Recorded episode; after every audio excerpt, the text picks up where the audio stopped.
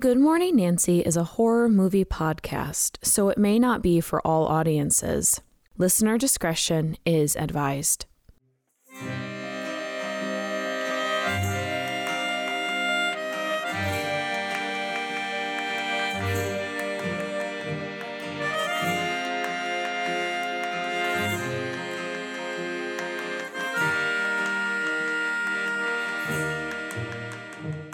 Good morning, Nancy. My name is Gracie. And I'm Abby. And if you're new to the show, welcome. This is season seven, episode one, and we are so excited for you to join us. Gracie and I have been friends since forever, and we love talking about our favorite horror movies together and with you. All while drinking a nice cup of coffee. Today we'll be discussing the 2005 British adventure horror film The Descent. It was written and directed by Neil Marshall, and it stars Shauna Macdonald, Natalie Mendoza, Alex Reid, Saskia Mulder, MyAnna Buring, and Nora Jane Noone. Look at all those women. I know. hey, so we're not shy about spoilers, so if you haven't seen this film, we highly suggest that you pause this episode and watch it first. Are you still here? Okay, cool. Then let's get this morning started. So before I continue, I want to say like I'm sorry that Abby and I sound like old smokers because I I don't know why. I think I just have like a weird drip, but Abby, you're kind of feeling a little sick, aren't you? Oh, yes. We have a tiny child in our house in preschool and he's bringing home all those germs. So Isn't that just wonderful? it's the best. oh no, I can't wait for it. Um Yeah, yeah so many things to look forward to. yes, yes. So let's start with like the behind the scenes production of the film. According to Geoffrey Macnab in his 2005 article for The Guardian entitled Brace Yourself, the British horror film is about to rise from the grave, when writer director Neil Marshall's 2002 werewolf film Dog Soldiers was a moderate success, the director received numerous requests to direct other horror films. Marshall was worried about being typecast as a horror film director, although he eventually agreed to make The Descent, which, like, I guess I understand, but I see no shame in being a horror film director, honestly. Yeah, what the heck? Yeah, like, I guess some people just use it as a way of getting into the business because horror very rarely doesn't make money. So I guess being a horror fan myself, I would love to make horror films my whole life. Yeah, that sounds great. Anyway, Marshall was inspired to write the script after watching American horror films such as The Texas Chainsaw Massacre, The Thing, and Deliverance. He has also stated that he was inspired by Itali- Italian horror films, particularly the ones directed by Dario Argento and Lucio Fulci. Originally, the characters would just be like lost in a cave, and the script didn't feature like the monstrous crawlers. But Marshall added them later on to help heighten the fear factor of the film and were depicted as like cavemen who never left the caves and evolved in the dark. Marshall included like mothers and children in the colony of creatures, defining his vision. In a quote from an interview with Nick Morrison from the Northern Echo, Marshall states, quote, it is a colony, and I thought that was far more believable than making them like classic monsters. If they had been all male, it would have made no sense. So I wanted to create a more realistic context for them. I wanted to have this very feral, very primal species living underground, but I wanted to make them human. I didn't want to make them aliens because humans are the scariest things, unquote. True. yeah, so initially the descent was supposed to have a mixed gender cast, but a close friend and business partner told Marshall that horror movies rarely have all female casts and that he should change some of his male characters to female characters. To make sure he didn't make his female characters cliched in any way, Marshall asked multiple female friends to read his script and help him change anything. The only problem? Apparently, according to Donald Clark, Marshall wanted to make sure all of the women had different accents so that the audience could tell them apart. What?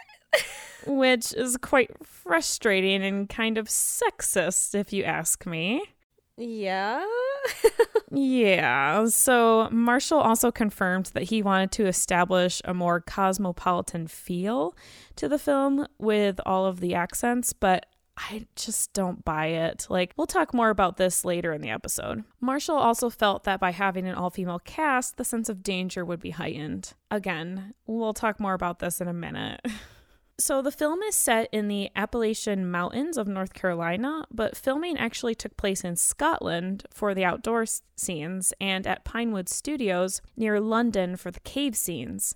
According to Donald Clark, set pieces were reused with care, and filmmakers sought to limit lighting to the sources the characters bring with them into the cave, such as helmet lights. According to the Wikipedia page dedicated to the descent, quote, The Descent was released in North America with approximately one minute cut from the end. In the American cut, Sarah escapes eh, from the cave and sees Juno, but the film does not cut back to the cave. In the 2016 August 4th issue of Entertainment Weekly, they reported that the ending was trimmed because American viewers did not like its uber hopeless finale. Yeah, we're a bunch of big babies, I guess, over here. Apparently. Lionsgate marketing chief Tim Palen said, quote, It's a visceral ride, and by the time you get to the ending, you're drained. Director Neil Marshall had a number of endings in mind when he shot the film, so he was open to making the switch. Marshall compared the change to the ending of the Texas Chainsaw Massacre, saying, quote, Just because she gets away, does that make it a happy ending? The ending is featured on the DVD as an unrated cut in the United States, unquote. The Descent premiered at the Edinburgh Horror Film Festival Dead by Dawn on July 6, 2005, and opened commercially to the public in the UK just a few days later, earning only 2.6 million pounds on a 3.5 million pound budget. Wow. Yeah, it's been cited that the London bombings that same month affected the box office performance of The Descent in the UK. So, about a year later, on August 6, 2006, The Descent was released in the US with the shorter ending. And it grossed almost 9 million its opening weekend and eventually earned 26 million in the States for a foreign and domestic total of 57 million. Roger Ebert's editor, Jim Emerson, reviewed the film for Ebert's column while Ebert was on leave, and he gave it four out of four stars. And he wrote, this is the fresh, exciting summer movie I've been waiting for months, or for years, it seems, unquote. In 2010, five years after the film's release, Bloody Disgusting ranked the film third in their list of the top 20 horror films of the decade with the article saying quote one of the scariest films of this or any decade. Ultimately the descent is the purest kind of horror film.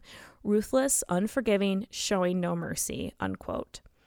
And finally a critic who goes only by the name of lois for geekquality.com says of the film quote the best part of the descent is that it's not shy about allowing its women to be violent brutal and cruel unquote with that said, Abby, would you please remind us all of the plot? Sure. After experiencing the sudden loss of her husband and child in a car crash, Sarah and her five closest friends, Juno, Beth, Sam, Holly, and Rebecca, go cave diving in North Carolina in an effort to reunite and connect with her a year later. Sarah and Juno lead the women through the cave system, but things get complicated when a narrow passage collapses after a harrowing attempt to crawl through it and after a heated discussion, the women learn that Juno doesn't actually know the way through the cave system. She brought them there, hoping that they could discover a new system together, but that also means there is no hope for rescue as no one knows where they actually are. They become trapped and have to find their way out, but soon they realize they aren't alone.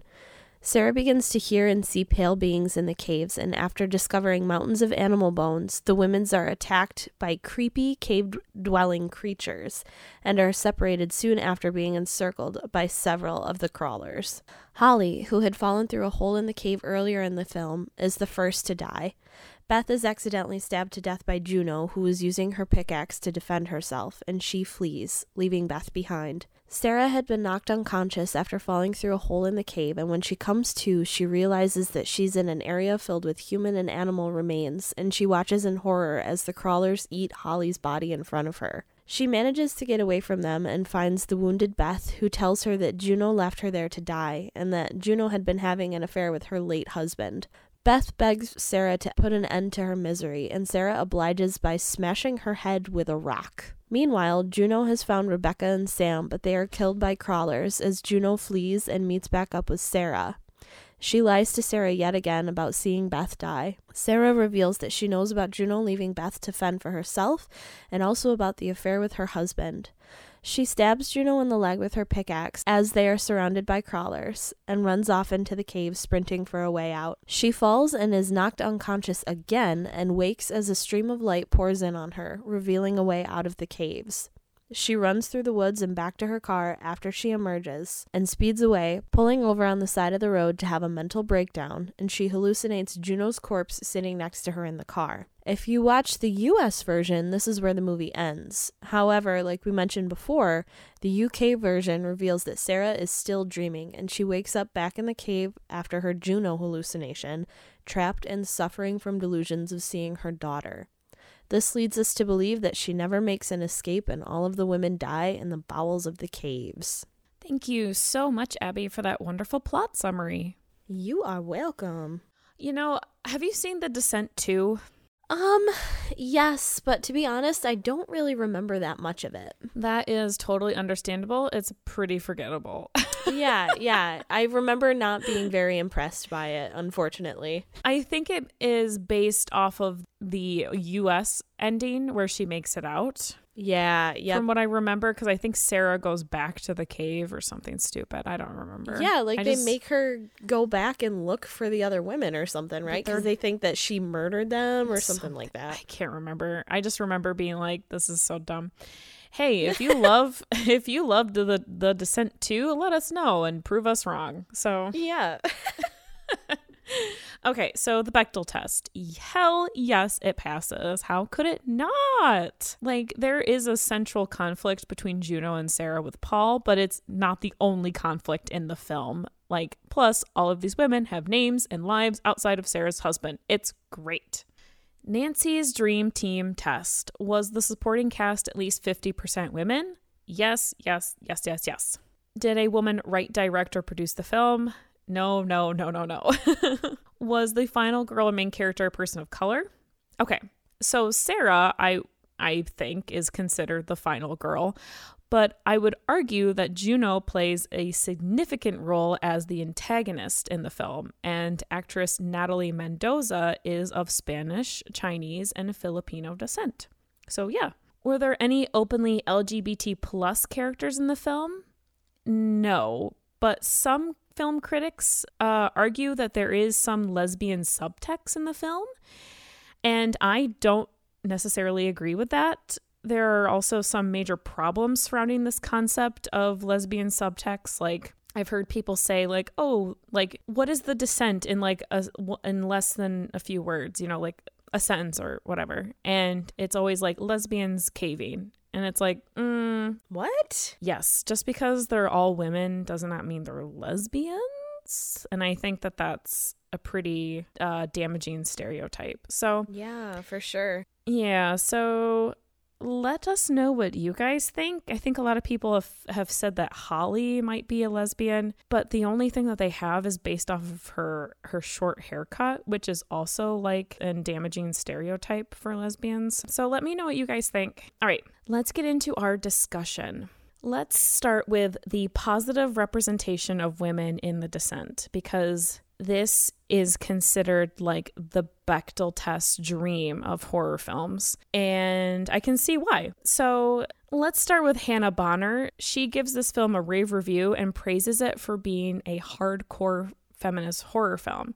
She says in her article from Den of Geek entitled The Descent Redefined Women in Horror Movies, quote, in a genre often populated with overtly sexual female protagonists who are either killed off first, but not before they are we are privy to a little tits and ass, or maternal figures. Think The Ring, Mama, The Exorcist, and most recently The Babadook. The women we see in horror films are often polarized opposites. They are either the virgin mother or the whore. Yet Marshall's cult classic rejects these pop culture stereotypes and imbues its heroines with biceps, bravery, and a finely tuned bullshit detector. Unquote. Bonner goes on to say, quote, hysteria, commonly associated with women, festers among the group, yet, unlike many horror films where the female victims are passive, weak, or relying on the ingenuity of their male counterparts, there are no men for these women to turn to. They can only turn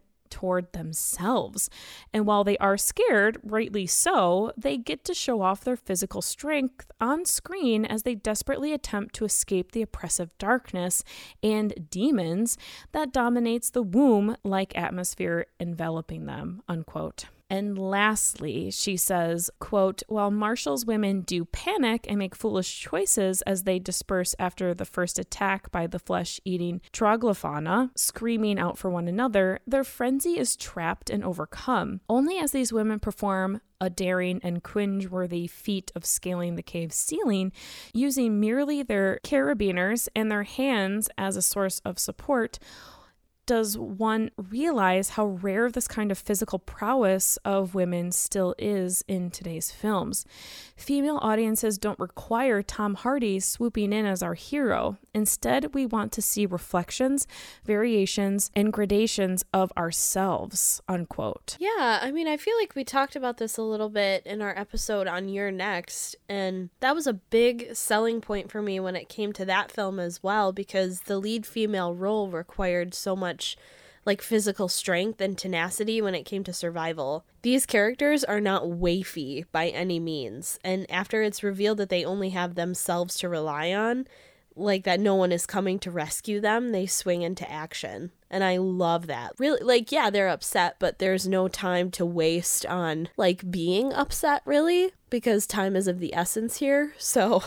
right. I mean, I think that it's realistic for anybody in that situation to be frightened to death. But they step up and they're like we we can try to get out of here. And even though basically all of them don't make it it's not without trying.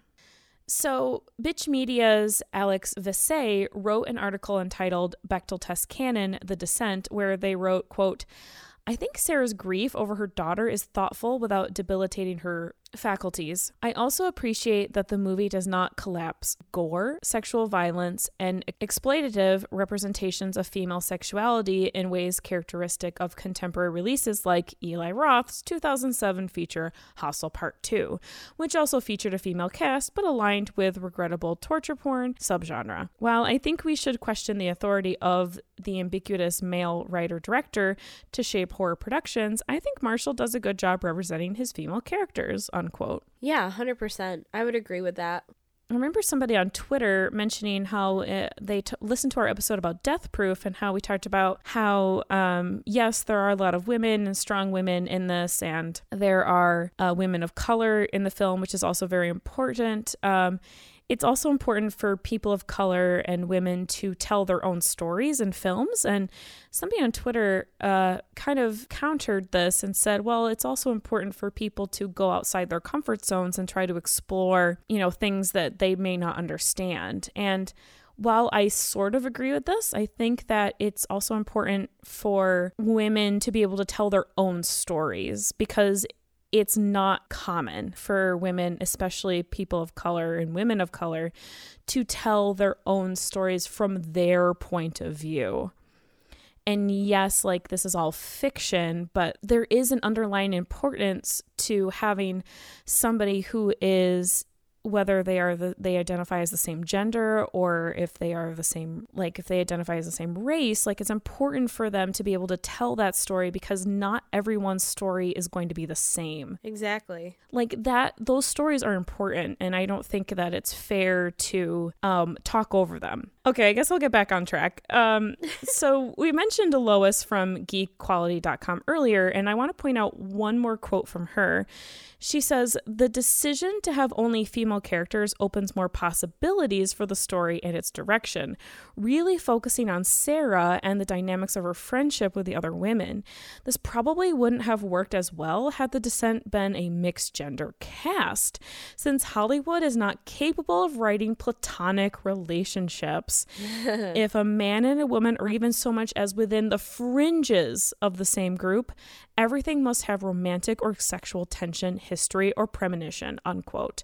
Ugh, it's so true though. Yeah, it's 100% true. It definitely makes the audience shift their focus on what is truly horrifying. And for me, when it comes to this film, it's like it's the betrayal of trust among your peers and the ones who are supposed to have your back no matter what, and the friends that you've known and trusted and cared for all of your life.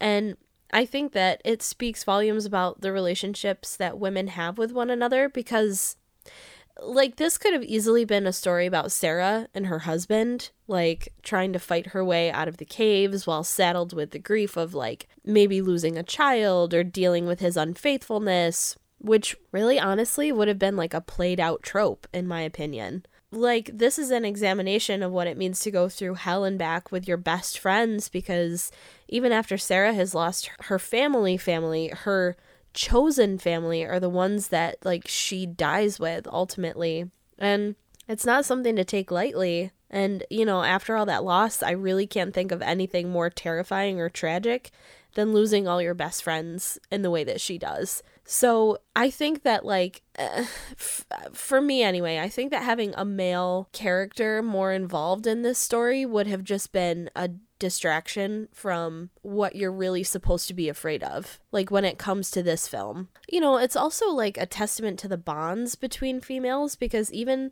as Juno admits that she was wrong and that she led the group astray, they're also wise enough to realize that each one of them has a strength that should be followed. And, you know, we may not always agree with the choices that our friends make, and it may be hard to find forgiveness, but we also know that there is strength in numbers, and in order for us to survive as women, we need to coexist in a way that's like conducive to our survival, and that means putting our egos and anger aside in order to push our limits together. That's kind of like my takeaway from the relationships between these women in this film. I absolutely agree with you. I think that you hit the nail on the head there when you said, um, put our egos and anger aside. We need to all just stand up for each other. I think in some way, I don't, I don't think we shouldn't critique each other, but I think that we should still have that support. Critiquing doesn't mean putting somebody down. If anything, it helps somebody become a better person. So, oh no, yeah, and I think that it's it's super valid too that like these women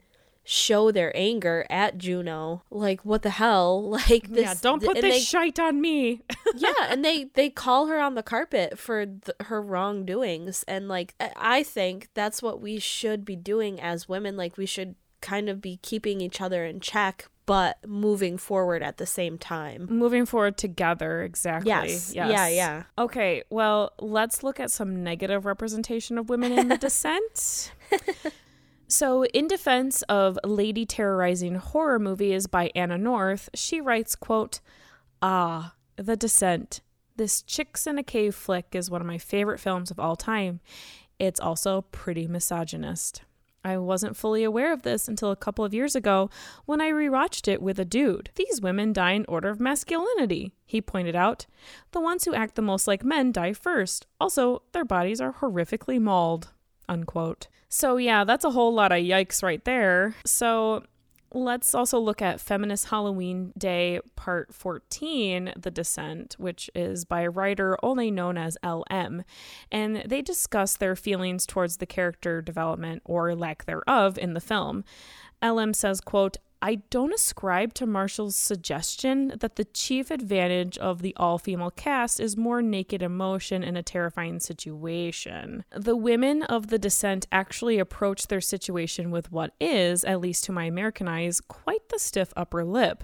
The characters are great, but the cave setting is a bit vaginal. And I'm not sure if it's supposed to be read as cis women's bodies as a site of horror or as a site of power, unquote.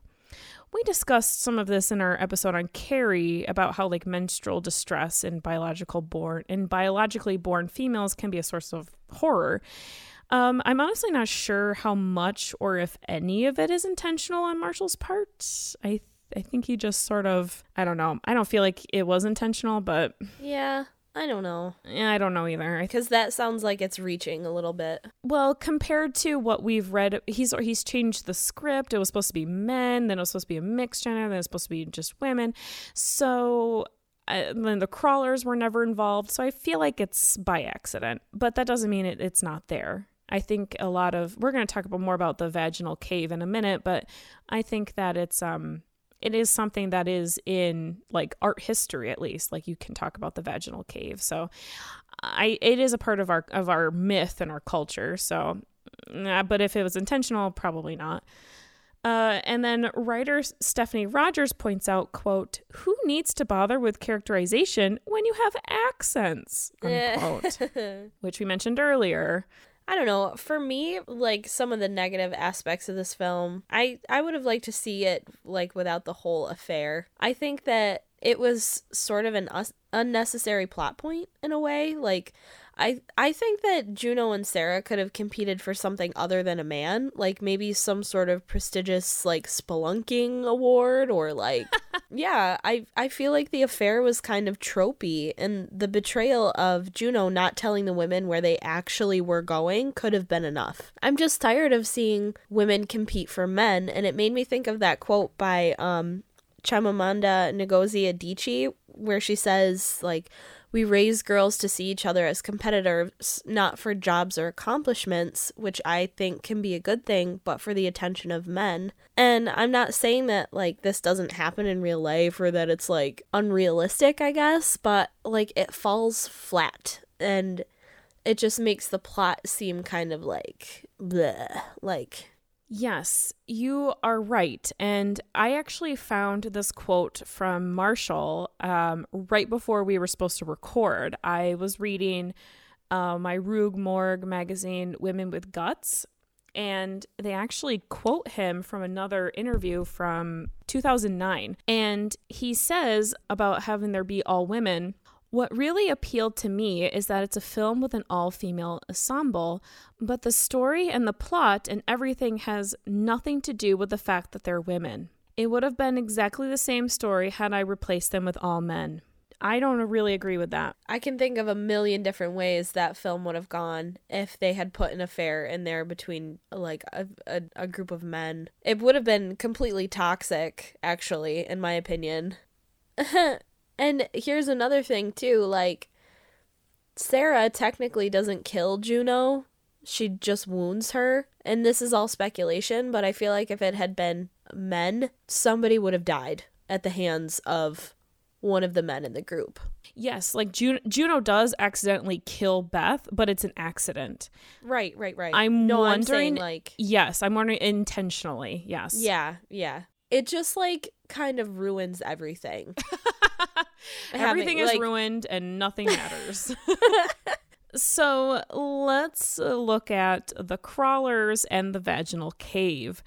According to John Lissy in his essay, The Descent, the Last Great Horror Film, since the descent takes place within the confines of a cave, the camera work is often closed in on the characters to make the audience feel as claustrophobic as the characters do. As an audience, we are never a step ahead of the characters, and this creates an enormous amount of tension as we, like the characters, are uncertain about what lurks beyond the frame. The way cinematic space is utilized in the descent surely makes us feel as uncomfortable as the characters, unquote. Yeah, indeed. The characters in this film are literally and symbolically crushed by the weight of the cave as well. And they're trapped by their pasts and their guilt. At least Sarah and Juno are, while their friends are made to suffer because of it. I think it's also interesting that all of these women are extreme daredevils in some way. They go from whitewater rafting to caving or splunking, I guess. And I'm sure they've done other crazy sports as well. And this like suggests to me at least that these women have pretty cushy lives Yeah.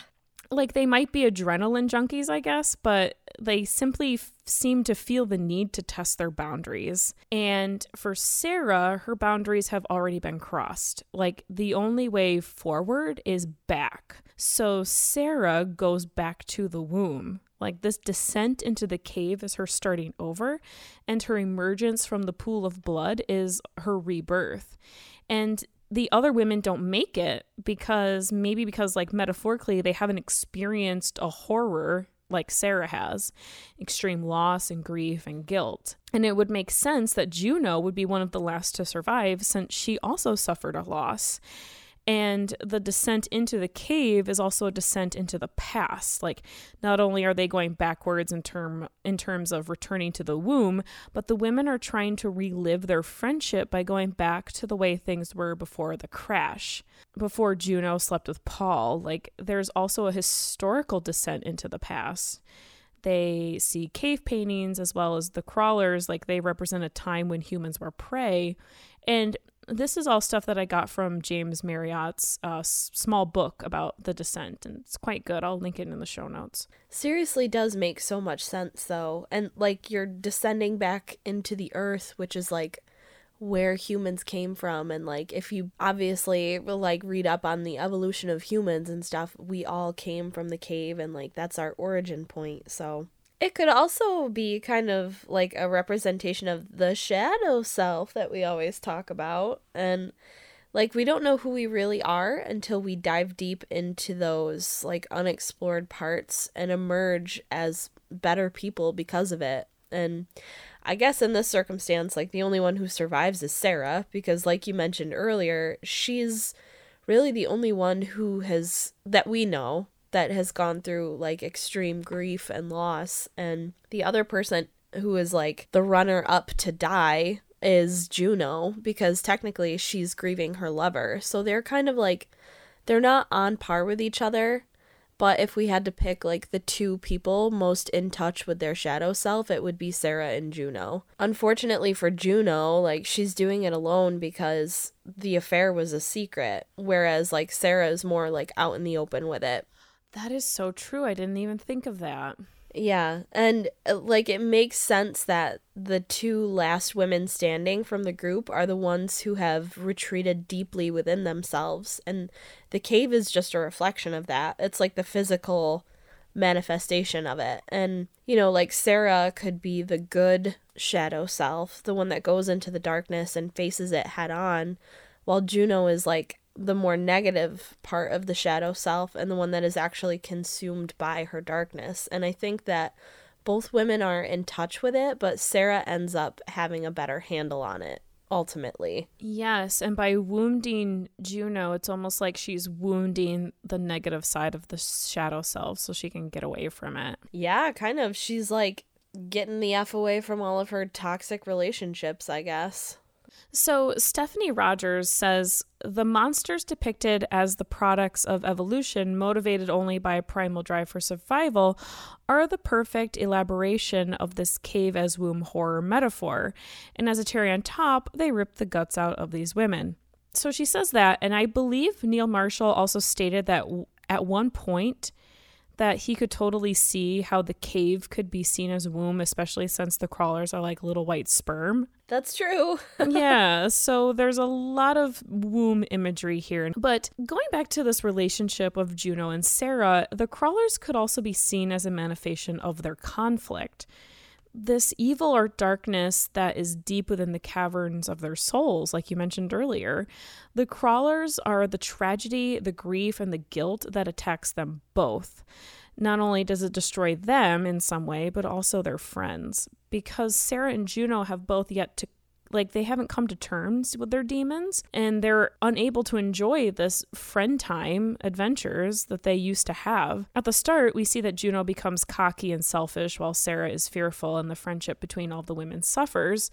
And once the crawlers manifest and start killing everyone, Juno and Sarah are the last to survive. And they might have been able to find their way out of the cave if they had forgiven each other and faced their demons. But neither one of them does.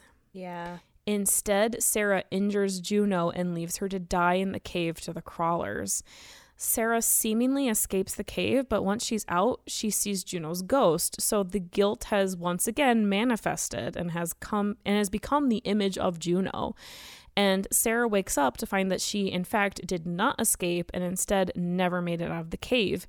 And she probably never will, cough, cough, Descent 2, but we're not going to talk about that if it's not canon, we can just say like she she probably will never make it out because she's still haunted by Juno because what she's done to Juno, and then of course her dead family.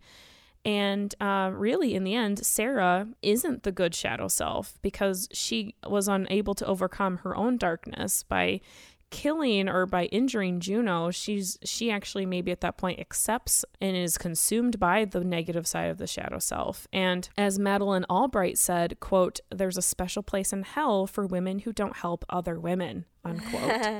yep. So that's Sarah. She's in hell. And she is. She Well, has, shoot. well, shoot. I guess she's just gonna she's just gonna die there. you know, and and maybe the crawlers just don't work at all. Like metaphorically, diegetically, like they just don't work. Um, Alex Visay doesn't think so. They say, "quote I'm not entirely sold on the presence of the crawlers. I'm not sure whether they are meant to stand in for the cruel erasure of Native American populations or the injustices waged upon the Appalachian communities, as they are clumsily incorporated into the larger narrative. Furthermore, I'm not convinced they need to be there." Unquote listeners, let us know. Do you think the crawlers matter? Do you think they don't matter? What do you think they mean, if they mean anything at all? Let us know. Okay, so let's talk about the meaning behind Jessica's birthday. Um, so I watched this great analysis of the film by Cristobal Olguin, I think is how you say the name. Um, this person's on YouTube, and they brought up the significance of the fatal crash happening on Sarah's daughter Jessica's birthday. And this was something that I didn't even consider until I watched the analysis. So, the crash takes place on Jessica's birthday. This explains the visions of Jessica with her birthday cake that Sarah has throughout the film. And this was an event that wasn't able to take place that day. Dying naturally on your birthday, I guess, is somewhat poetic. Like William Shakespeare is probably the most known person to have done so. But it's also really traumatic and grim. For Sarah, her child's birthday was a day was a happy day, not just for her but also for her husband, a day when the family grew, and this day is now a day of sorrow. Once a happy day now has grim memories for Sarah. And at first, Jessica's cake has only five candles, and she blows them out in Sarah's vision. This detail might seem trivial because maybe Jessica was turning five, but at the very end, in Sarah's final vision, the cake has six candles. And this could represent the six women, including Sarah, who enter the cave. The first five women have had all of their candles of life blown out, I guess, so to speak. They are all dead, and only Sarah remains by herself in the cave with only her visions to keep her happy and warm. Wow. Yeah, that was something I didn't notice that the candle number changes in her vision. Yeah, that's wild. Yes. So Paul gets distracted by the thought of Juno, which leads to the crash on Jessica's birthday. And Sarah is then made to suffer from survivor's guilt, even though it was her stupid ass husband who crashed the car. However, the freakish and violent nature of the accident is what affects Sarah. It affects her throughout the story. She has visions of being impaled like her daughter and Paul.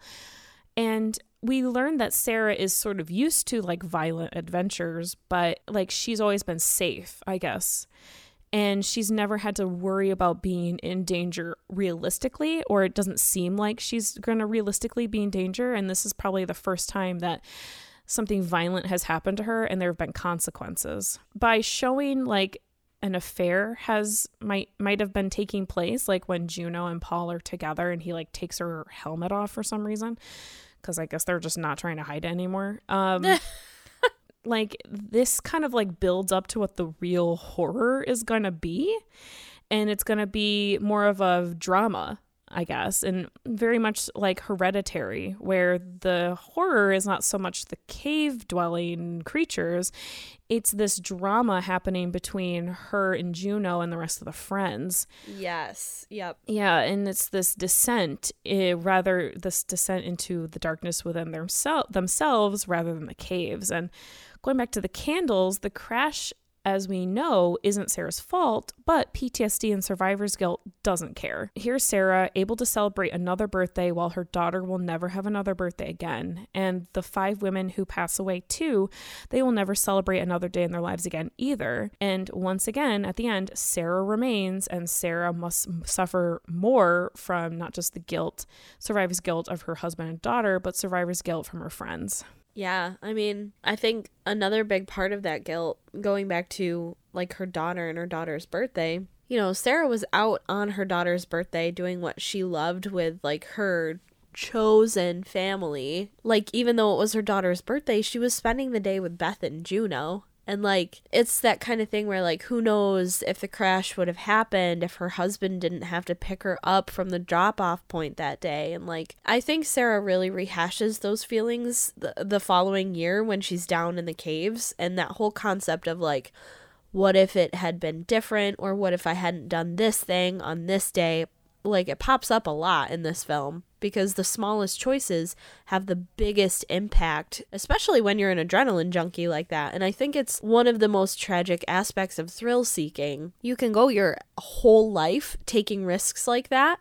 And then your family is killed in a freak accident. Like, it's very, very ironic. I guess to elaborate a little bit more on that, like, Sarah is the one who is constantly seeking thrills and like going on these adventures, and her family is supposed to be like her safe zone, yet they're the ones that end up dying.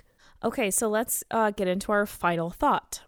Uh, this is sort of like a mixture of things we have here, like some things that I felt like didn't really fit into the rest of the script. We're going to talk about motherhood and name meanings and female friendship. So, again, uh, I got some of this from Cristobal Olguin's video. So, again, check it out, it's in the show notes. Uh, but Juno, let's talk about her first. After the accident, Juno attempts to do good out of forgiveness or maybe to help her forgive herself, but her ego gets in the way. She is a selfish character.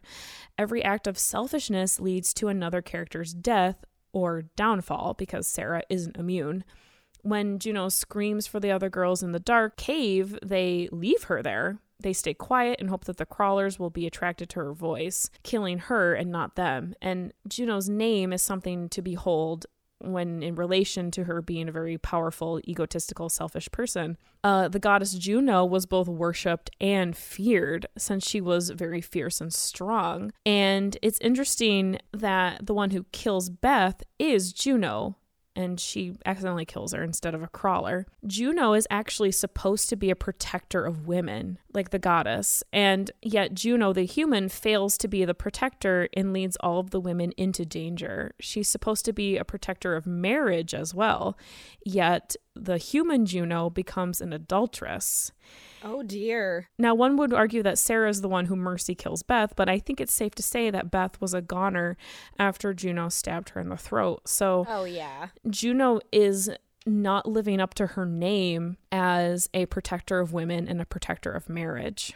She's just human. She's human and she's flawed. She's extremely flawed. And I think that that is probably one of the most important things about this film is that like I mentioned at the beginning, none of these women are without cruelty in some way. Well, it's like the most realistic thing, and I think the best representation maybe not the best representation, but one of, like I said, the most realistic representation of women that you can give, especially like in a film like this, because how stupid would it be if like by the end of the film, like Sarah and Juno were like, Yeah, we're we're in this together and let's just forget all the stuff that happened in the past. Like I don't really think that would happen.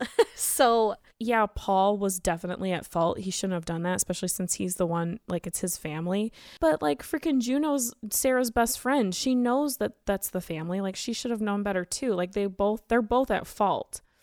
So, let's talk about mothers. Yes. So, out of all the women in the group, Beth seems to fit like the mother archetype. She seems to have no ego and she is constantly trying to make sure everyone is safe and happy. When Sarah discovers her family is dead, she runs into Beth's arms at the hospital as the others, particularly Juno, look on. And Beth's name is also really interesting. Her name could be Bethany, but I have a feeling it's Elizabeth. Her name can be connected to Elizabeth I, the Virgin Queen of England, who did not have any children herself, but instead was a mother to her queendom. Oh. Yes, and Beth is an elementary school teacher. Again, not a mother biologically, but still a mother to many young ones, plus her friends. And Sarah begins the story as a mother and a wife, but the role has been ripped literally out of her hands due to the accident. This, like, is a question I guess you could ask is someone who has lost their child still a mother? And it's interesting that Sarah's name means princess in Hebrew because princesses in fairy tales are usually virginal and unmarried and the you know so they have no children. They're usually the ones in the high castle waiting to be rescued by a prince. And Sarah seems like she will be that character, but like most all horror movies, Sarah becomes the final girl trope. She subverts the killer's expectations and turns out to be the strongest one of the group.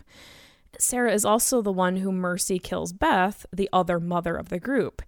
And going back to whether or not Sarah is still a mother or not, in a way, this could be seen as Sarah Mercy killing her identity of motherhood, an identity that she no longer needs to burden herself with, especially since her only child is absent. Ooh. It's almost like she's there to restore the balance in a way. The balance in herself. Yes. But also, like, uh, she is like a form of justice in a way. Like, like it was obviously a terrible, terrible accident that Beth is killed at the hands of Juno, but Sarah is also there to like take her suffering away. And then Sarah ends up taking her own suffering away by wounding Juno and like leaving her there to die. It's a very interesting circle that like I feel like we could talk about for hours and hours, but man, again, like there's this great subtext within their names and within the roles that they play. Like these three women who start the movie. Like Holly and Becca and Sam are not at the beginning of the film. It's Juno, Beth, and Sarah yeah, I think that that is that's an important trifecta that starts the film, and it, it doesn't technically end the film, but the death of Beth and the injury of Juno and the rise of Sarah are major, major character plots in the film.